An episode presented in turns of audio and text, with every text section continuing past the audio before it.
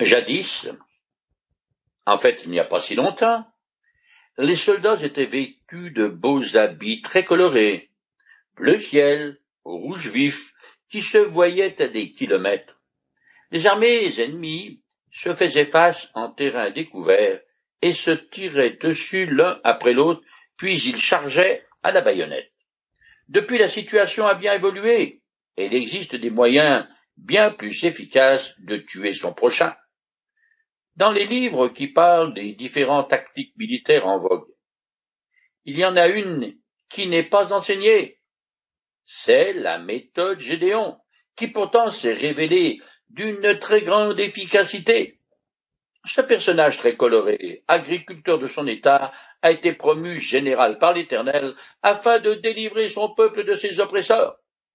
Le voilà donc à la tête de trois cents hommes attaquant une coalition de nomades, force de cent trente-cinq mille hommes aguerris et armés jusqu'aux dents. Avec des trompettes en guise de canon et des torches pour lance-flammes, Gédéon lance ses trois cents hommes de troupes à l'assaut du camp ennemi. C'est une façon très peu orthodoxe de faire la guerre, mais il va été ordonné par Dieu. Arrivant aux abords du camp, les trois cents Israélites ont cassé tous ensemble leurs plus ruches qu'ils portaient et qui cachaient une torche allumée. Trois cents jets de lumière sont apparus d'un seul coup autour des tentes ennemies. Puis comme un seul homme, les soldats israélites ont tous soufflé à plein poumon dans leur corps de guerre. Ce fut sans conteste un spectacle son et lumière de première qualité, mais pas une façon sérieuse de faire la guerre. Je continue à lire dans le chapitre 7 du livre des juges. Les hommes dans le camp se mirent à courir, à crier et à se sauver. Les trois cents Israélites continuèrent à sonner du corps, et l'Éternel fit que dans tout le camp, chacun tourne son épée contre son compagnon. Finalement, ils s'enfuirent tous jusqu'à Beth Shita, du côté de Tsirira, et lorsqu'aux abords de Abel Meola, près de Thébache. Moi non plus, je ne connais pas Beth Shita, Tsirira, Abel Meola ou Tabash, et on ne peut pas localiser ces endroits avec exactitude. Néanmoins, ils sont indiqués pour nous rappeler que les récits bibliques sont ancrés dans l'espace-temps, dans l'histoire et la géographie. Ce qu'on sait, par contre, est que les Madianites, les yeux appesantis de sommeil, paniquent, et la plus grande confusion s'ensuit. Tous les Bédouins tirent leur épée et commencent à frapper la première silhouette qu'ils aperçoivent, croyant que c'est un Israélite, et ainsi ils s'auto-détruisent. Les rescapés ne comprennent pas ce qui arrive, mais dans leur affolement, c'est le sauve-qui-peut général. Ils rassemblent ce qu'ils peuvent trouver de leur famille, de troupeaux, puis sautent sur leurs chameaux pour dégarpir aussi vite que possible. Ils prennent la direction du gué du Jourdain, qui se trouve à quarante kilomètres au sud du lac de Galilée. S'ils peuvent les traverser, la route sera libre, et ils pourront alors filer comme le vent et atteindre les confins du désert en rien de temps. Je continue jusqu'à la fin du chapitre 7. Les hommes d'Israël se rassemblèrent, ceux de la tribu de Nephtali, d'Azer et de tout Manassé, s'unirent et se lancèrent à la poursuite des Madianites. Gédéon envoya des messagers dans toutes les régions montagneuses d'Éphraïm pour faire dire aux hommes de descendre afin de couper la retraite aux Madianites en occupant tous les points d'eau jusqu'à Beth Bara et tous les gués le long du Jourdain. Tous les hommes d'Éphraïm se rassemblèrent et occupèrent les points d'eau jusqu'à Beth Bara et les gués du Jourdain. Ils capturèrent deux chefs madianites appelés Horeb et Zeheb. Ils tuèrent le premier au rocher d'Horeb et le second au pressoir de Zeheb. Ils poursuivirent les Madianites et rapportèrent les têtes d'Horeb et de Zeheb à Gédéon qui se trouvait alors à l'est du Jourdain. Les trois cents hommes ne suffirent pas pour la poursuite. Alertés par des messagers, des renfleurs affluent de toutes parts. Les habitants d'Éphraïm sont bien placés pour intercepter au gué du Jourdain l'ennemi retardé par les femmes et les enfants, les vieillards et les troupeaux. C'est ainsi que ces deux bandits de grand chemin, Horeb et Zeheb, reçoivent la monnaie de leurs pièces. Leur nom de guerre signifie respectivement corbeau et loup. C'est tout dire. Nous arrivons au chapitre 8, qui poursuit l'histoire de Gédéon, mais qui commence par une altercation. Je commence à lire en compressant. Les hommes d'Éphraïm dirent à Gédéon, Pourquoi as-tu agi de cette manière envers nous? Pourquoi ne nous as-tu pas appelés en renfort quand tu es parti combattre les Madianites? Gédéon leur répondit, Qu'ai-je fait en comparaison de vous? Après tout, c'est à vous que Dieu a livré les chefs madianites, Horeb et Zeheb. Ces paroles apaisèrent leur colère. Les hommes de la tribu d'Éphraïm reprochèrent à Gédéon son initiative prise sans les consulter. Mais enfin diplomate, il ne rentre pas dans les détails de son appel par l'Éternel et les caresse dans le sens du poil.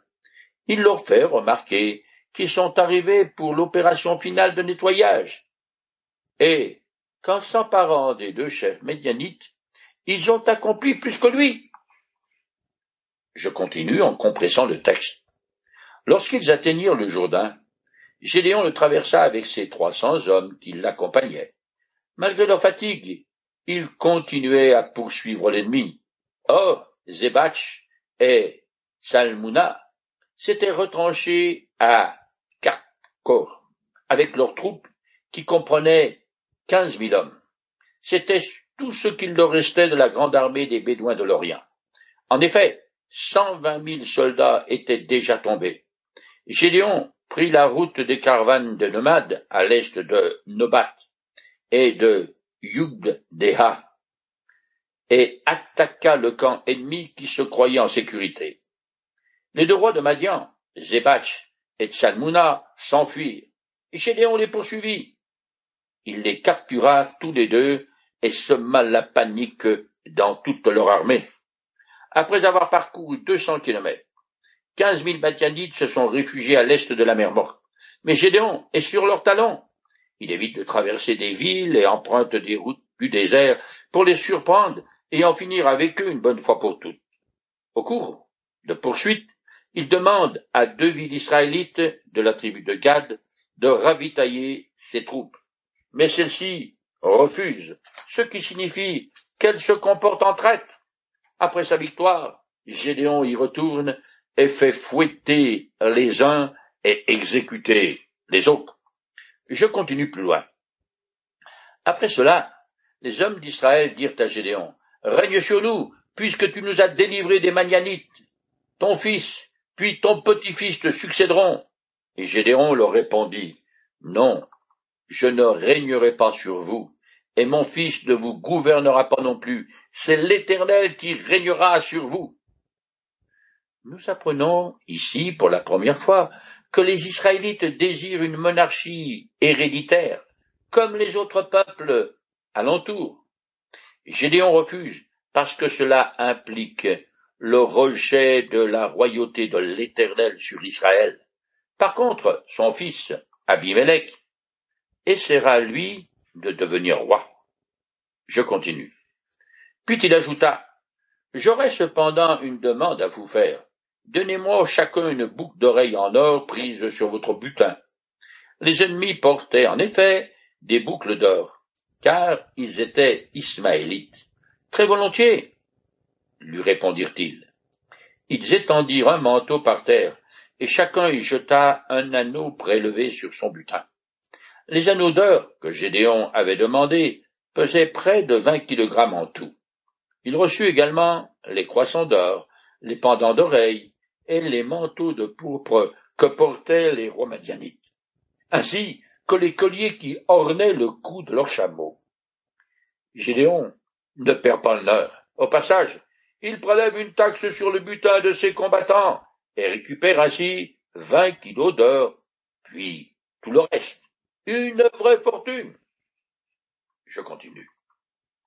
Avec l'or, Gédéon fabriqua une statue qu'il installa dans son village à Orra.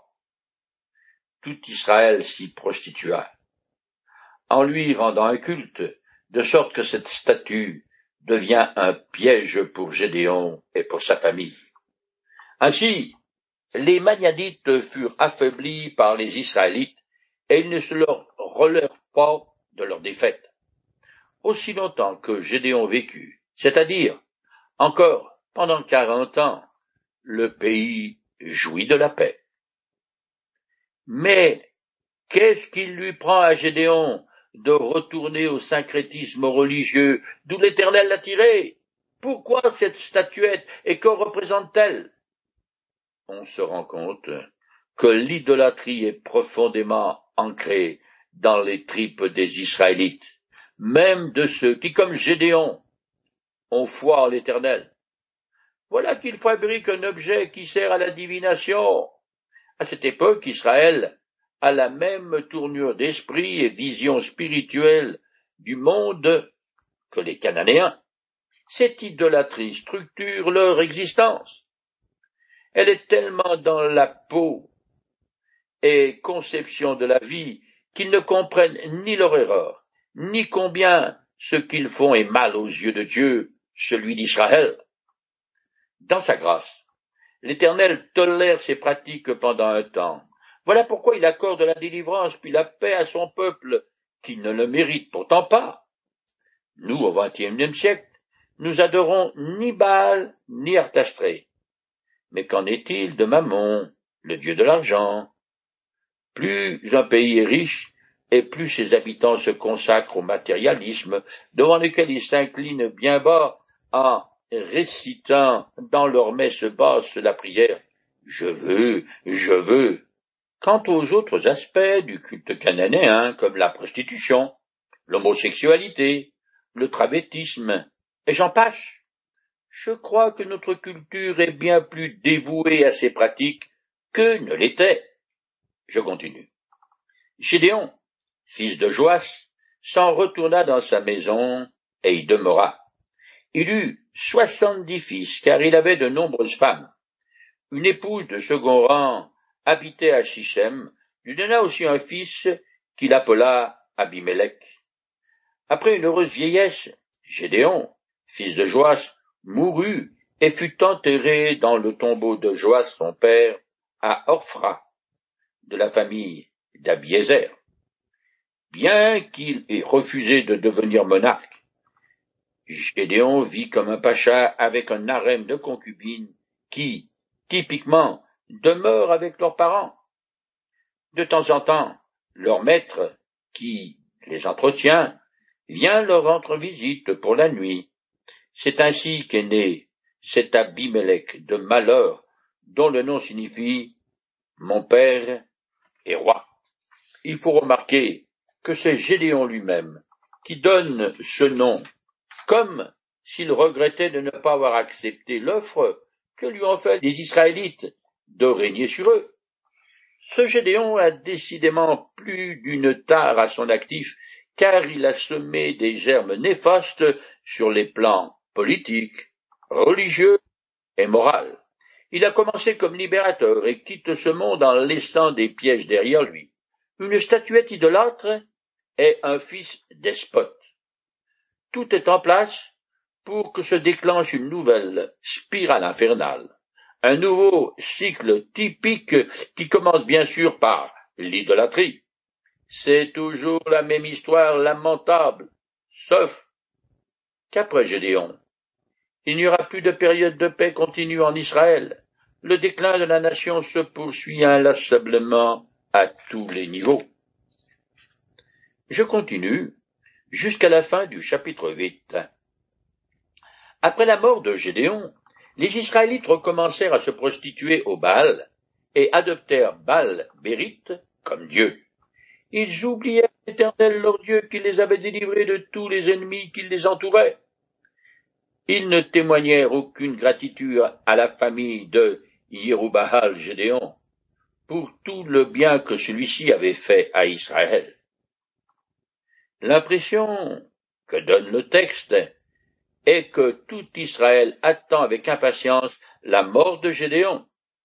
Cet empêcheur de tourner en rond pour se donner à corps joie et sans plus aucune retenue à leur premier amour, les pratiques idolâtres cananéennes.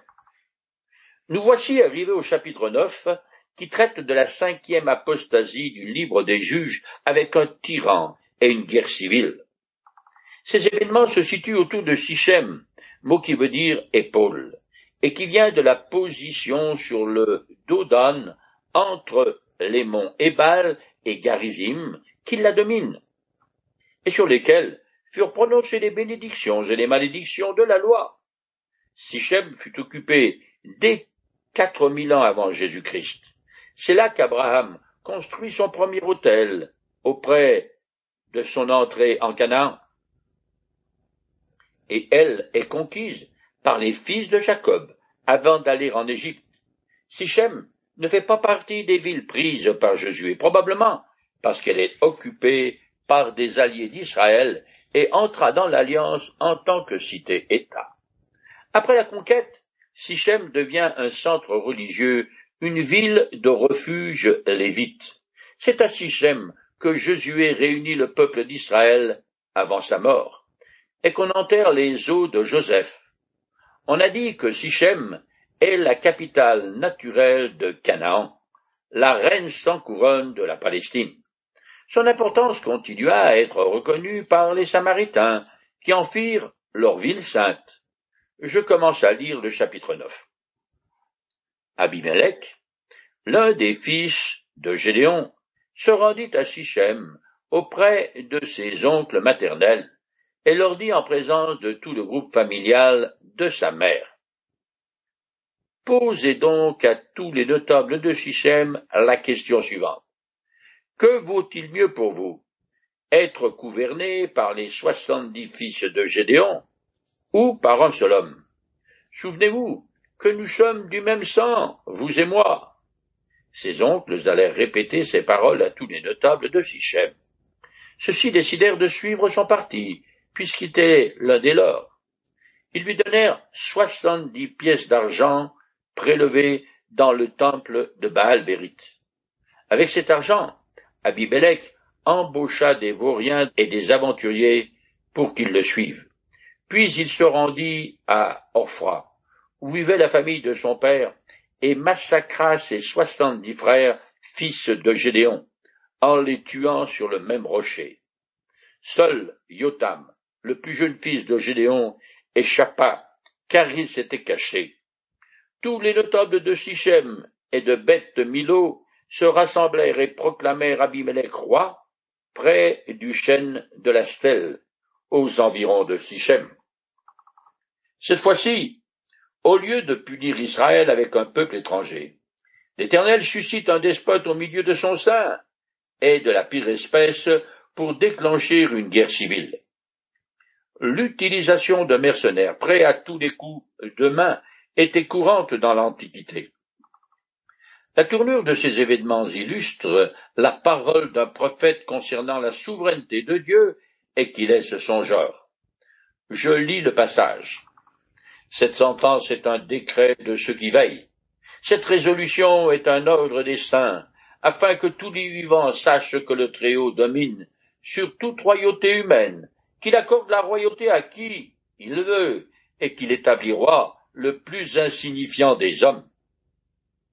Un peuple obtient généralement les chefs qu'il mérite. Ce chapitre 9 continue avec la première des paraboles des Écritures. Elle est donnée par Yotam, le seul rescapé des fils de Gédéon. Il s'agit en fait d'une malédiction qu'il prononce sur Abimelech et la ville de Sichem. Je continue le texte plus loin. Abimelech gouverna Israël pendant trois ans. Après quoi Dieu envoya un esprit de discorde entre Abimelech et les notables de Shichem qui se révoltèrent contre Abimelech. Ainsi, les violences commises contre les soixante-dix fils de Gédéon et leur meurtre allaient retomber sur Abimelech parce qu'il avait tué ses frères, et sur les gens de Sichem parce qu'ils l'avaient soutenu pour commettre ce meurtre. Aucune situation, ni aucune personne n'échappe à la souveraineté de Dieu qui veut ici que le mal manifeste ses fruits empoisonnés et appelle le jugement sur lui-même.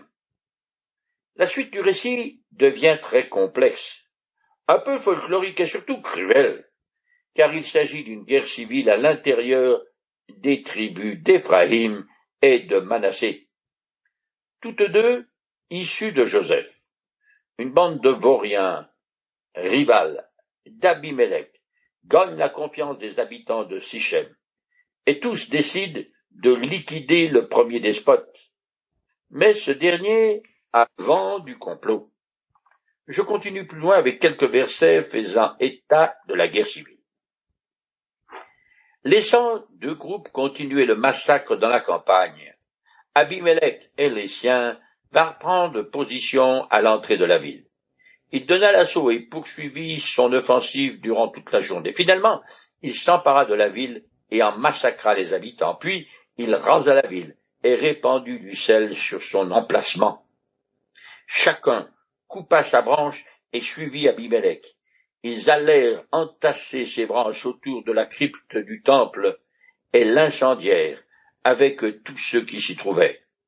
Ainsi périrent aussi tous les habitants de Migdal Sichem, un millier d'hommes et de femmes.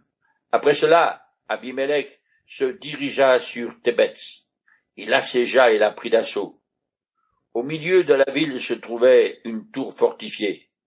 Toute la population, hommes et femmes, courut s'y réfugier. Ils verrouillèrent les portes derrière eux et montèrent sur le toit de la tour. En réduisant Sichem ensemble, Abimelem accomplit bien malgré lui la malédiction prononcée contre la ville de Yutam. Le plus jeune fils de Gédéon est le seul rescapé de la fratrie massacrée par Abimelech.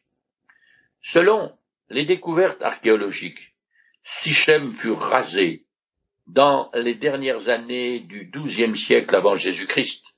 Semer du sel sur la ville symbolise sa condamnation à la stérilité. Sichem sera reconstruite par Jéroboam Ier et sera sa première capitale après le schisme de la monarchie israélite en deux royaumes. Ensuite, Abimelech attaque Tébers une ville située à quinze kilomètres plus au nord, qui dépend de Sichem et qui s'est également révoltée contre lui. Il veut répéter son exploit précédent en incendiant la tour où se sont réfugiés les habitants. Je continue le texte. Abimelech parvint jusqu'à la tour et l'attaqua. Déjà, il s'approchait de l'entrée pour y mettre le feu, lorsqu'une femme lui lança une meule de moulin sur la tête qui lui fracassa le crâne. Aussitôt il appela le jeune qui portait ses armes et lui ordonna Tire ton épée et tue-moi, parce que l'on ne puisse pas dire que c'est une femme qui m'a tué. Alors son écuyer le transperça et il mourut. Considéré trop humble pour les hommes, la tâche de moudre le grain est réservée aux femmes. L'une d'entre elles a donc chez elle la pierre circulaire de la partie supérieure de son moulin à grains, qui pèse plusieurs kilos. Grâce à la providence divine, elle fait mouche, et c'est la fin du tyran. Je continue. Quand les hommes d'Israël virent qu'Abimelech était mort, ils s'en allèrent chacun ses choix. Ainsi Dieu fut retombé sur Abimelech tout le mal qu'il avait commis à l'égard de son père, en tuant ses soixante-dix frères. Il fit aussi retomber leurs crimes sur les gens de Shichem. De cette manière se réalisa la malédiction que Yotam, fils de Gédéon, avait prononcée contre eux. Cette histoire met une fois encore en avant la souveraineté de Dieu dans les affaires des hommes. C'est lui qui installe au pouvoir tous les grands de ce monde, y compris les tyrans les plus vils, et c'est lui qui les dépose au moment qu'il juge opportun. C'est dur à entendre et à comprendre, car cela soulève pas mal de questions. Mais tel est l'enseignement des Écritures.